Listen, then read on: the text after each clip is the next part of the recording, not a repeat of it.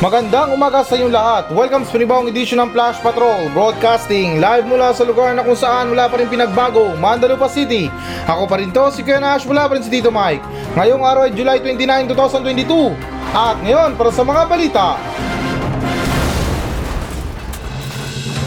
Pangulong Marcos bumisita sa Abra. Alkalde ng bayan ng Abra, siningil ang Pangulong Marcos ng truck ng bumbero at mga ambulansya. Padilla, tiniyak na may sapat na proteksyon laban sa pang-aabuso ang publikong medikal na marijuana bill. DOH pumalag sa punang huli na ang rekomendasyon sa second COVID booster. Single mom kulong matapos magdakaw ng lobo, gatas para sa birthday daw ng anak.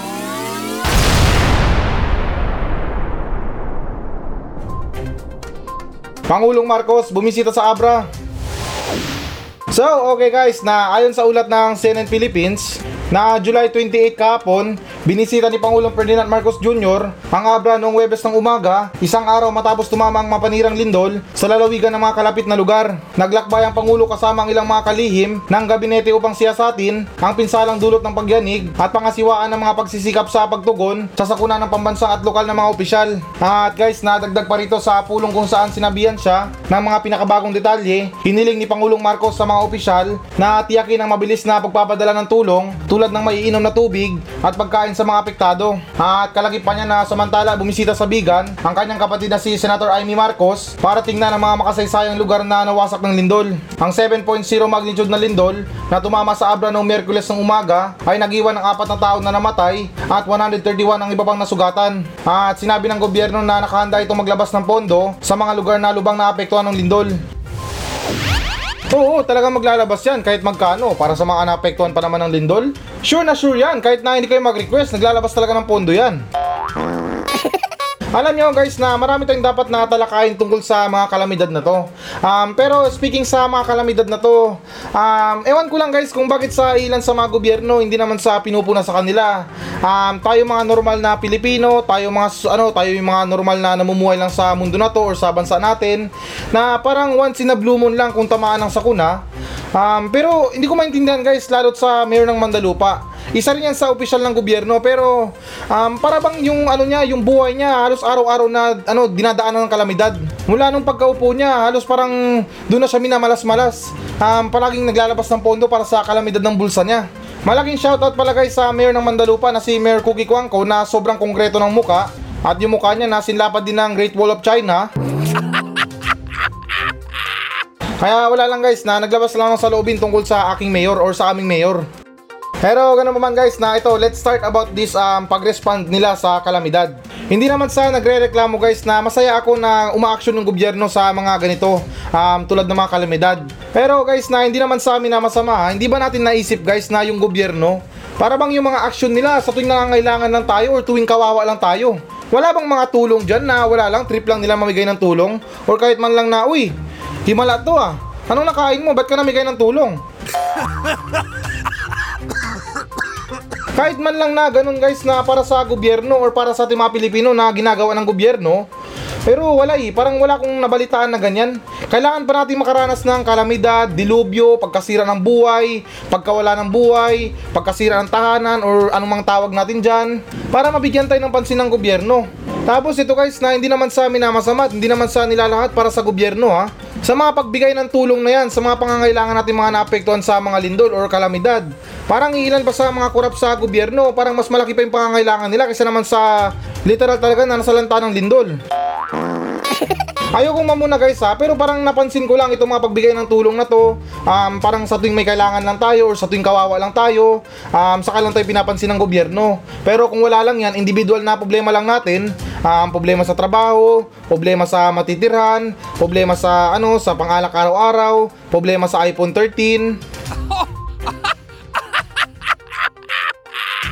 Ah, hindi na pala kasama yon. Yung problema lang pala sa mga trabaho, hindi naman kaya kahit man lang na matulungan tayo maka-apply ng mga trabaho na yan or parang patrabaho sa ating mga Pilipino.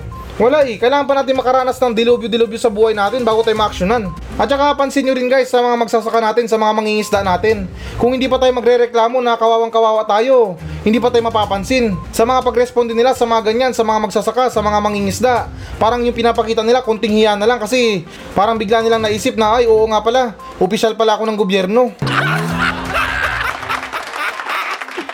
Seryoso lang guys na ayoko sanang masamayin itong balita na to pero yan lang talaga napansin ko sa mga pagresponde, sa mga pagbibigay aksyon ng gobyerno. Pero ganun pa man guys na masaya pa rin ako sa ipinakita o ipinamalas ni ano ni Pangulong Marcos sa mga agarang aksyon na yan. At sana ganun din guys sa mga paglalabas ng mga pondo na yan. Sana gamitin lang talaga natin yung pera sa totoong nangangailangan. Hindi yung bulsa lang nangangailangan. At saka guys na tulad ng sinabi ko ito ulitin ko lang kahapon.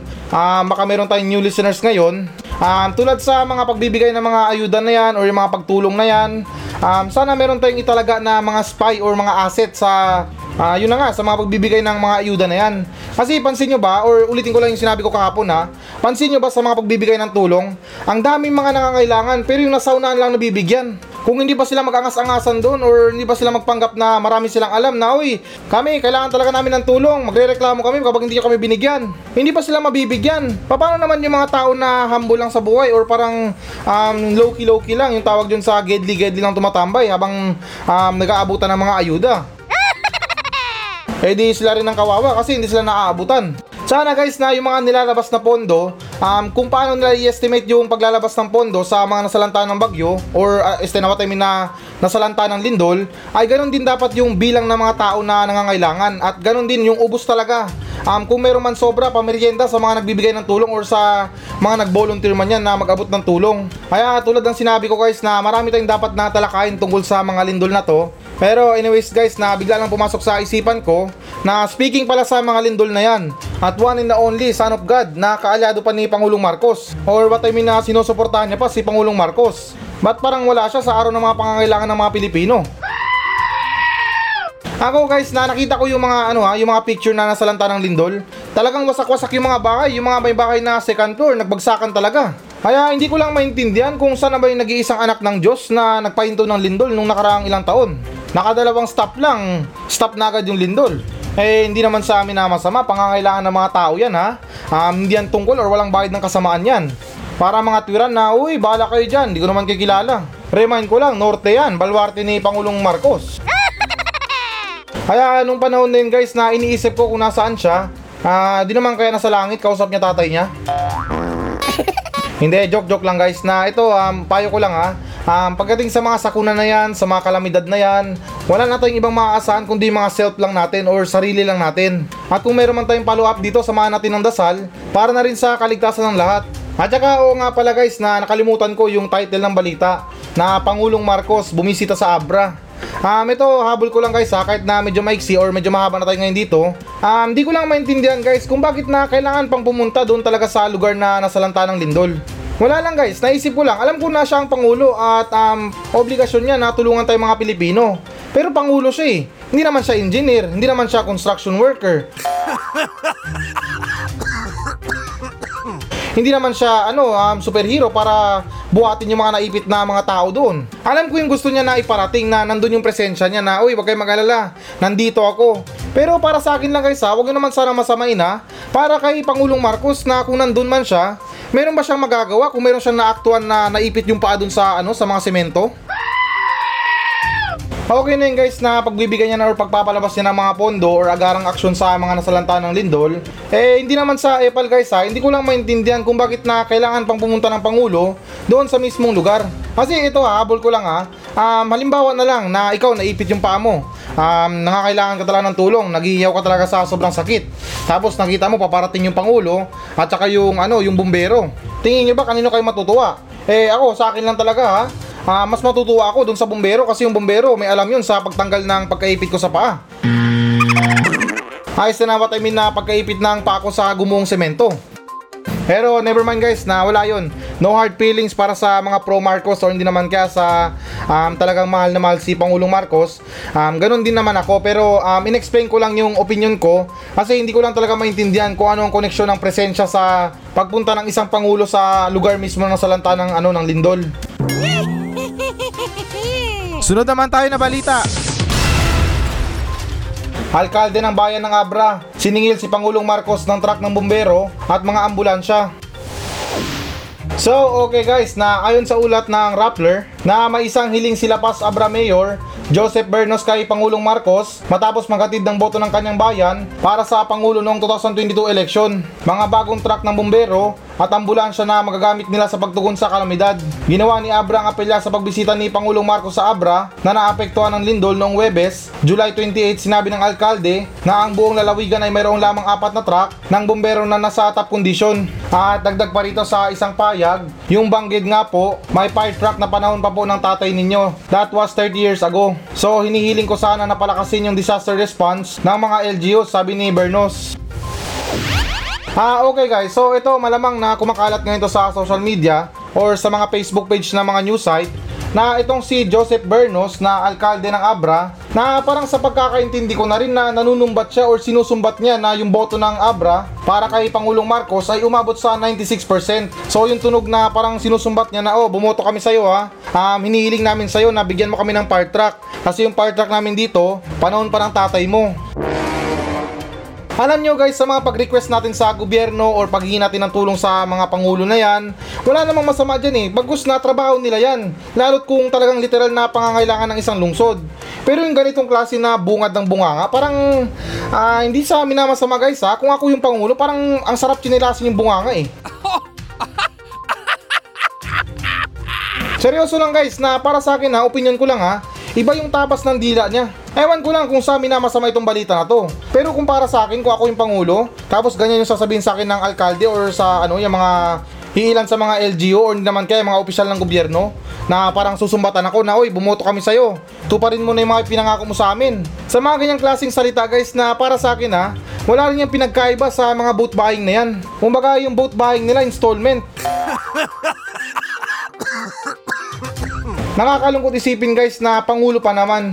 Hindi ko alam kung ganito lang siya manalita pero para sa akin na iba yung tabas ng bunganga niya o yung dila niya. Linawin ko lang guys, hindi naman sana may personal ha.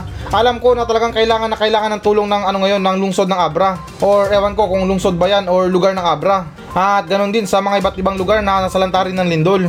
Pero para sa akin guys na pwede naman yan iliham yan or email na Pangulong Marcos or Dear Pangulong Marcos. Um, lubos po kami nangangailangan ng tulong ngayon para sa kalamidad or sa kung ano na nangyari sa lugar namin. Kailangan po namin ng mga fire truck at saka mga ambulansya. Um, kung mamarapati nyo po um, as soon as possible ay makarating na sa aming lugar itong mga nire-request namin sa inyo. Ganon ka formal guys, okay na yon, masarap na sa tenga yon, at saka nakakaawa papakinggan. Pero kung sasabihin na, oy, binoto ka namin, pahingin ng fire truck at saka ambulansya, at saka ano, extra pera. Ay, nako guys, na ulitin ko lang. Hindi talaga sa minamasama, pasintabi sa mga words ko. Kung ako ang pangulo, talagang makapagtatanggal ako ng black shoes ko, panghagis ko lang or pambato ko lang. Pangulo yan eh, dapat nirerespeto natin yan. At saka wag natin madaliin ng Pangulo, hindi naman yan siya superhero para uh, maasikaso lahat ng mga pangangailangan. Nandyan na kayong malaking good news para sa atin eh. Naglabas na ng malaking pondo para sa pagresponde sa mga nasalanta. Pero ganun pa man na kalma lang Kuya Nash. Um, Ah, medyo na-overwhelm lang ako sa balita na to kasi hindi ko matanggap na ganito yung klaseng um, paghingi or pag-request natin sa isang pangulo pa naman na parang opinion ko na tunog na nanunumbat. Kahit hindi sa ganyang klaseng paraan guys na parang tunog na naniningil kayo sa mga ibinoto nyo or um, parang sinasabi nyo na kami ang nagpanalo sa kanya or sa inyo pa sa pangulo pala what I mean. Totoo guys na may karapatan sila na humingi ng tulong sa pangulo pero hindi sa ganung paraan. Kaya muli guys na ito linawin ko lang ha sa mga nasabi kong words na pasensya na kayo ha kasi kasi medyo, may medya.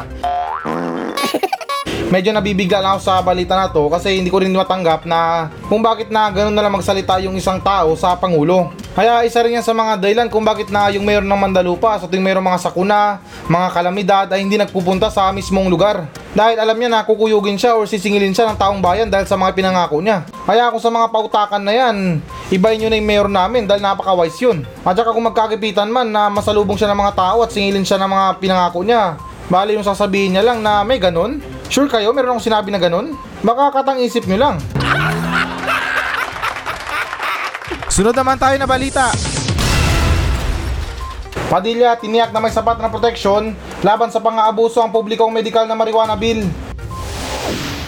So, okay guys, na ayon sa ulat ng Inquirer Net, na tiniyak ni New Fight Senator Robin Hood Padilla nitong Webes sa publiko na ang kanyang panukalang batas na naglalayong gawing legal ang medikal na marijuana o cannabis sa bansa ay may sapat na pananggalang laban sa pang-aabuso. At dagdag pa rito sa kanyang Senate Bill number 230, sinabi niya na ang medikal na marijuana ay maaari lamang gamitin at bilhin ng mga pampublikong ospital at sinabing hindi pa handa ang Pilipinas na subaybayan ang pagbebenta nito sa mga retail na tindahan ng gamot o parmasya. Ah, okay. So, ayan na. Malinaw na sinabi dito na yung marijuana na yan ay ginagamit sa pang-medical or pangangailangan lang sa mga medical. Hindi yung ibig sabihin na porket na niligal yung marijuana sa Pilipinas, ah, magsindihan na kayo dyan sa Gedli. At anyways guys, na ito ha, speaking sa mga marijuana, um, agree naman ako na malaki talaga ang tulong or ganap ng marijuana kasi herbal yan eh. Um, natural lang, kumbaga walang halong chemical. Kung yung mga tawa-tawa nga, mga lagundi ay ginagamit na panggamot sa mga ubo, um, sa mga ibang karamdaman, so bakit parang exempted yung mga marijuana dito? Alam ko guys na yung marijuana ay nakakahay or parang nakakasabog ng utak. Pero syempre guys sa usapin na pang medical, meron naman yung mga eksperto dyan na sinasabi nila or yung tinatawag nila na tamang dose lang. Hindi rin kasi porket na pag sinabing marijuana ay wag yan, nakakahay yan. Baka mapano yung pasyente natin. Remind ko lang guys, sa pagkakaalam ko lang sa mga usaping pang medical na yan or mga gamot na ginagamit sa panggamot. Hindi lang marijuana guys ang nakakahay, may mga iba't ibang klaseng gamot na nakakahay para sa mga pasyente. Kaya pansin nyo na iilan sa mga gamot na binibili natin sa mga butika ay kinakailangan talaga na magpakita ng reseta ng doktor. At saka kung sa usaping pang marijuana guys na mas pipiliin ko pa to or kung pwede lang mamili pala what I mean na mas pipiliin ko pa to kaysa naman sa mga droga na yan yung mga shabu na yan um, yung cocaine na yan mga ecstasy. Pasintabi lang sa mga kabataan guys ha? Pero kung tutuusin ha kung pwede akong mamili sa mga droga or um, mga gamot na yan na nakakahay sa mga sarili natin ay doon na ako sa natural na marijuana hindi naman sa panghikayat guys ha, pero ako experience ko na yun eh. Hindi naman sa literal na nakasubok ako ng marijuana. Pero dito guys sa Mandalupa na marami akong kaibigan na delikado or dangerous person. Person. Ay. Person pala, dangerous person. Pero sa tuwing nakakasubok sila ng marijuana or nakakabatak sila ng marijuana, nagiging kalmado yung mga sarili nila. Na imbis na gumawa ng gulo sa labas, ay yung mga sila na mas pinili na lang na maging masaya sa gilid. Tamang food trip lang at saka ano, nasa mood ka palagi. Ulitin ko guys na hindi naman sa panghikayat pero kung sa usaping marijuana guys ay opinion ko lang na walang masama sa marijuana kung nasa wasto yung paggamit. At sa uling-uling pagkakataon guys na bago ko iwan ang balita na to na hindi ko po hinikayat na yung mga tao na magsindi ng marijuana dyan di porket na ipapasa ang batas na to para sa pang-medical. Linawin ko lang po sa hindi nakakaunawa dyan ha. Itong ipapasa na bill na to ay tungkol sa usapin na pangkalusugan hindi sa mga bisyo. naman tayo na balita. DOH pumalag sa punang huli na ang rekomendasyon sa second COVID booster. So, okay guys, na ayon sa ulat ng ABS-CBN News, pumalag ang Department of Health o DOH sa puna ni dating Presidential Advisor for Entrepreneurship Joey Concepcion kaugnay ng mga nag-expired na COVID-19 vaccine. At dagdag pa rito na ayon kay Dr. Ana Lisa Ong Lim ng DOH Technical Advisory Group, maling sabihin ng dahil sa nahuli ang pag-apurba sa ikalawang booster shot, kaya marami ang nasayang na bakuna. At kalagip pa niyan na ayon kay Ong Lim, maaaring maraming dahilan kung bakit na may nag-expired na mga bakuna na dapat tugunan. Pero hindi dahil nahuli ang rekomendasyon sa second booster. Sa pahayag ni Lim na sinabi niya na I think it's not very productive to focus on that. I think it's more productive to identify the gaps that led to why this happened. At kalagip pa niya na nauna nang sinabi ni Concepcion na na-expired na ang 5.1 billion na halaga ng COVID-19 vaccine na nasa pribadong sektor dahil uli na ang desisyon ng DOH para ipamahagi ang second booster. Ah, okay guys. So ito sa bangayan na to na meron akong dalawang nakikitang dahilan dito. Um, kasi um, itong unang dahilan ko, ah, hindi naman kasi natin basta-basta na pwedeng madaliin itong mga pagturok ng bakuna. Syempre nasa opinion ko na meron tong dapat na certain days or certain months para ipamahagi sa mga Pilipino yung pagtanggap ng second booster. Sa isang turok pa lang nga na halos manginig na tayo sa lagnat or sa side effect ng bakuna. Yan pa kaya sa pagmamadali ng mga pagturok na yan? Alam nyo guys na hindi naman talaga sa pinagtatanggol by this time itong DOH na to. Um, wala sa DOH siguro yan, nasa nag-order ng bakuna. Or baka nagkamali lang ako, baka sila rin mismo nag-order ng bakuna.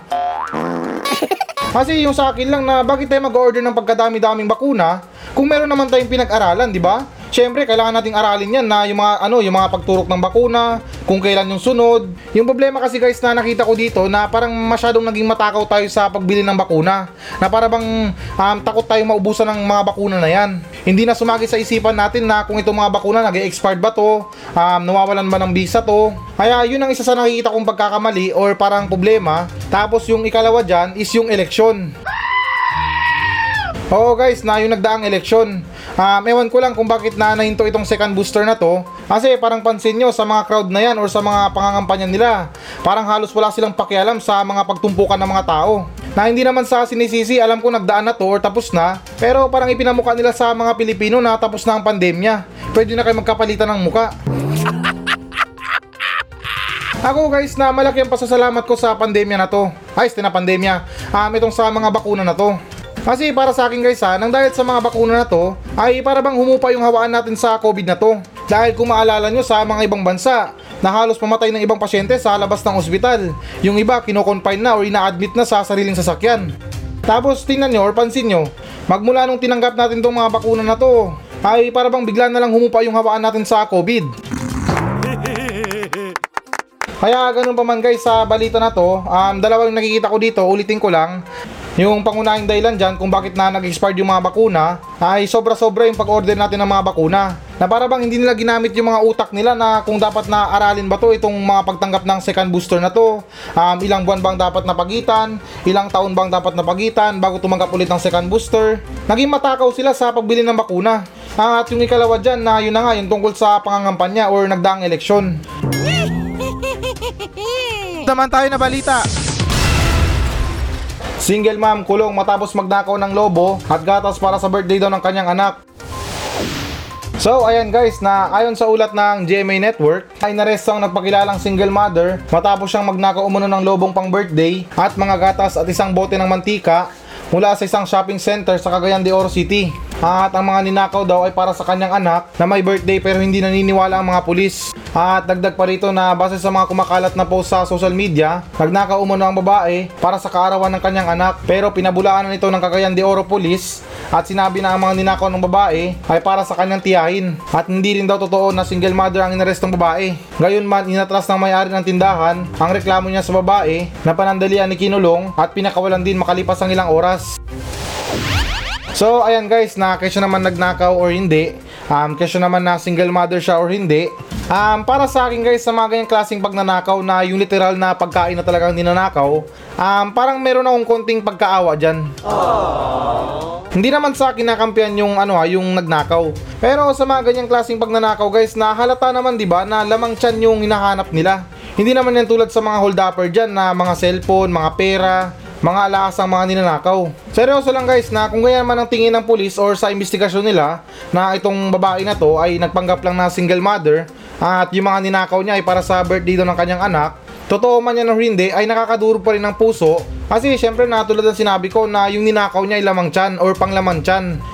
Pero ganun pa man guys na naintindihan ko naman din na yung ginawa ng babae um, tunog man na parang kinakampihan ko siya pero hindi yon uh, kasi naawa lang ako. Pero mali talaga yung ginawa niya kasi pag nanakaw pa rin yun.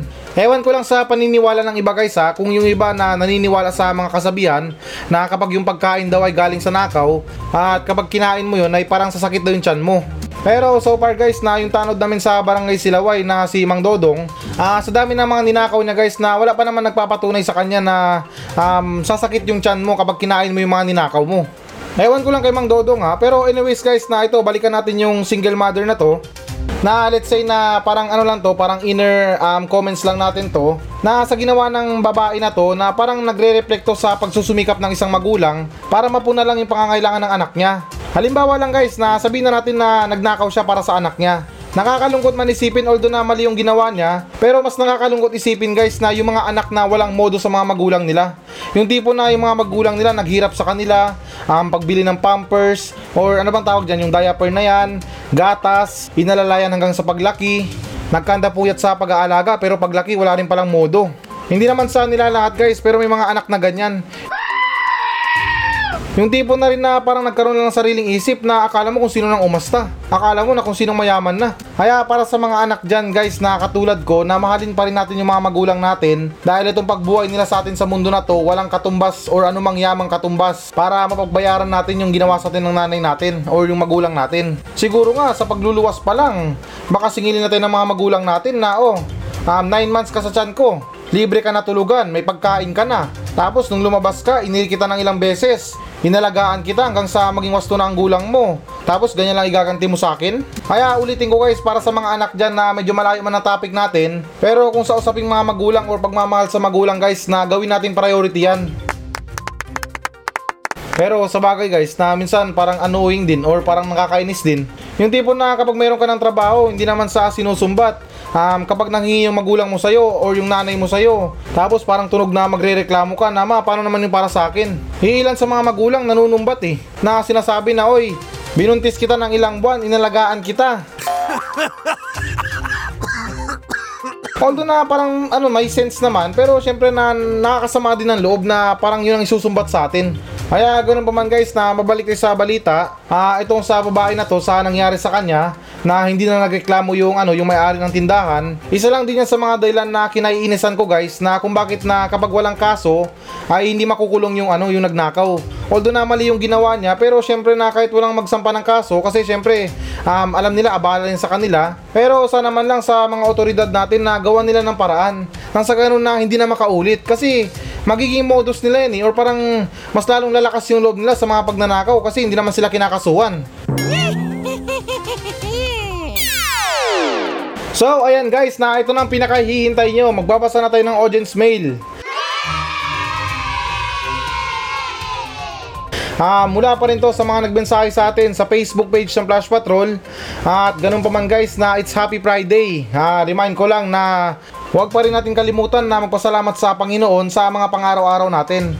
Kung minalas man tayo, kung siminerte man tayo, ay magpasalamat pa rin tayo sa mga pang-araw-araw natin dahil kahit papano, swerte pa rin tayo, ginising pa rin tayo ng Panginoon. So, ayan, amen. Hallelujah.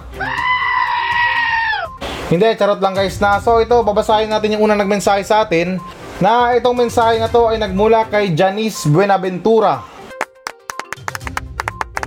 Ito yung sinabi niya, Good morning po sa iyo Kuya Nash at good morning din po sa inyong programa na Flash Patrol. Tanong ko lang po, bakit hanggang ngayon yung national ID ko ay hindi pa rin dumadating? Isang taon mahigit na po Kuya Nash yung paghihintay ko.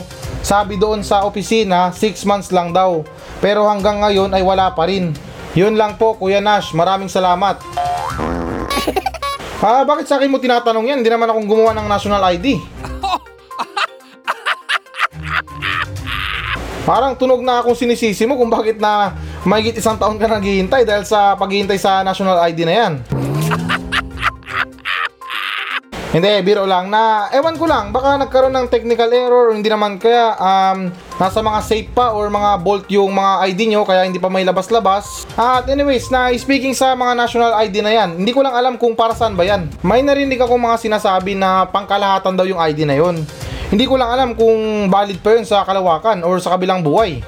Pero sa mga ganitong klaseng problema, parang di bali na lang. Kasi yung mahalaga dito, meron pa rin tayong mga valid IDs tulad ng PhilHealth, Postal ID, Driver's License, Passbook, Sogo Card, Robinson Card. Ay, stay, hindi na pala kasama yun. Basta yung mga legit lang or tinatanggap sa mga tanggapan tulad ng mga ano na yan, yung mga phone shop na yan. At saka remind ko lang ha, ako wala akong alam sa national ID pero wag tayong ganong umasa sa national ID dahil meron akong nababalitaan na itong mga national ID ay hindi tinatanggap sa mga tanggapan. Kumbaga rin na ilan sa mga tanggapan na hindi nila ina-acknowledge na bilang isang valid ID ang national ID. Para sa akin na opinion ko lang sa mga card na yan. Mas may halaga pa siguro yung mga discount card na yan tulad ng mga Robinson card na sa loob ng ilang taon kapag nakaipon tayo ay mapapakinabangan natin.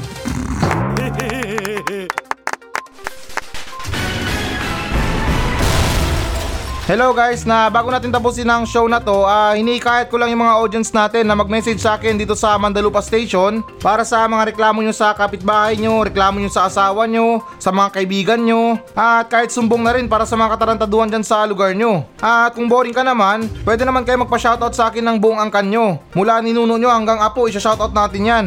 Kaya guys, na ano pang iniintay nyo? Magmensahe na kayo dito sa Facebook page ng Flash Patrol at nakakaasa kayo na walang minti sa mga pa-shoutout nyo. Paki-like na rin ang Facebook page ng Flash Patrol. Maawa na kayo, desperado na ako sa buhay. Kaya ulitin ko, para sa mga reklamo sa buhay, reklamo sa kapitbahay, reklamo sa mga tao, ay huwag kayong maya na magmensahe sa akin sa Facebook page ng Flash Patrol dahil actionan natin yan ng makabuluhang kalukuhan.